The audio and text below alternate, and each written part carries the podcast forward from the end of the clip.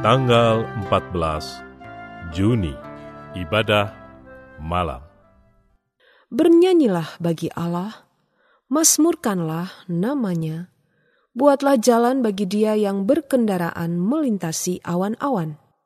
Namanya ialah Tuhan. Beria-rialah di hadapannya. Mazmur pasal 68 ayat 5 Mari meneduhkan, menenangkan, dan memusatkan hati kepada Tuhan. Saat hening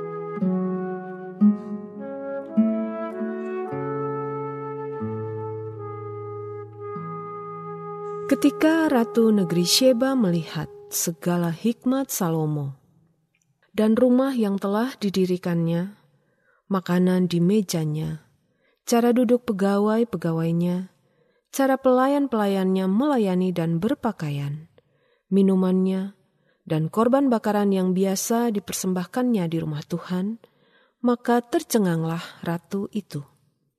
Dan ia berkata kepada raja, Benar juga kabar yang kudengar di negeriku tentang engkau dan tentang hikmatmu. Berbahagialah para istrimu, berbahagialah para pegawaimu ini yang selalu melayani engkau dan menyaksikan hikmatmu. Terpujilah Tuhan, Allahmu, yang telah berkenan kepadamu sedemikian, hingga ia mendudukan engkau di atas tahta kerajaan Israel karena Tuhan mengasihi orang Israel untuk selama-lamanya, maka Ia telah mengangkat engkau menjadi raja untuk melakukan keadilan dan kebenaran. 1 Raja-raja pasal 10 ayat 4 sampai 6 dan ayat 8 sampai 9.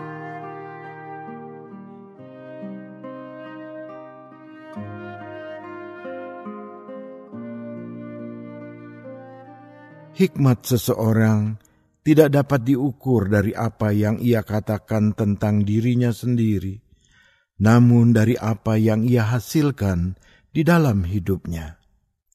Karena bisa saja seseorang beranggapan dan berkata bahwa dirinya adalah orang yang bijaksana, padahal sesungguhnya tidak demikian adanya. Sedangkan bisa jadi orang yang tidak membanggakan diri dengan berkata bahwa ia adalah seorang yang arif, sesungguhnya adalah orang yang penuh dengan hikmat. Oleh sebab itu, hikmat seseorang tidak dapat diukur dari pengakuan dirinya, namun dari kehidupan yang bersangkutan. Hikmat seseorang akan nampak dari kehidupannya serta dampak positif yang ia hasilkan terhadap lingkungannya. Hikmat yang terbukti dalam tindakan inilah yang ada pada diri Salomo sebagaimana yang ditulis di dalam satu Raja-Raja pasal 10. Sedemikian terkenal hikmat yang ada pada dirinya, sehingga berita tersebut tersiar sampai ke negeri Sheba. Berita ini membuat ratu dari negeri tersebut datang ke Yerusalem untuk membuktikan sendiri kebenarannya. Ketika ia melihat kemampuan Salomo di dalam mengatur perilaku para pegawainya serta tata cara ibadah di dalam rumah Allah, maka sang ratu mengakui bahwa hikmat yang besar ada pada diri Salomo. Dengan kata lain, orang yang berhikmat tidak usah membanggakan dirinya, namun kehidupannya lah yang akan membuktikan besarnya hikmat Allah yang ada pada dirinya.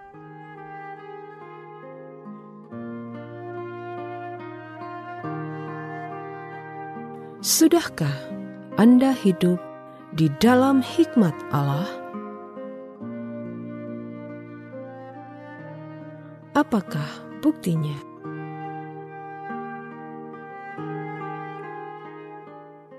Tuhan, aku memerlukan hikmat-Mu di dalam hidupku, sehingga dengan demikian aku dapat hidup secara efektif dan maksimal. Tolonglah diriku agar di dalam setiap langkah dan tindakan yang kuambil di dalam hidupku, hikmatmu selalu menuntun diriku. Sebab dengan hikmatmu, aku akan mampu mengambil keputusan-keputusan yang benar dan yang menyenangkan hatimu. Tuhan, berikanlah kepadaku hati yang senantiasa menghormati firman-Mu, supaya dengan demikian hikmat-Mu memenuhi diriku. Aku bersyukur oleh karena rahmat-Mu, Engkau telah menyertai dan menuntun hidupku di sepanjang hari ini. Dengan firman-Mu, Engkau telah menunjukkan jalan-jalan yang harus ketempuh di dalam hidupku. Dengan rohmu, Engkau telah menjaga langkah kakiku agar tidak menyimpang dari jalan-jalanmu itu. Melalui penyertaanmu, Engkau telah memberkati diriku di setiap hal yang kukerjakan. Tuhan, sungguh besar kebaikanmu bagi diriku Aku bersyukur dan memanjatkan doaku ini di dalam nama Yesus Kristus, Tuhan yang limpah dengan kasih setia. Amin. Berdoalah untuk orang-orang yang sedang memerlukan dukungan doa Anda.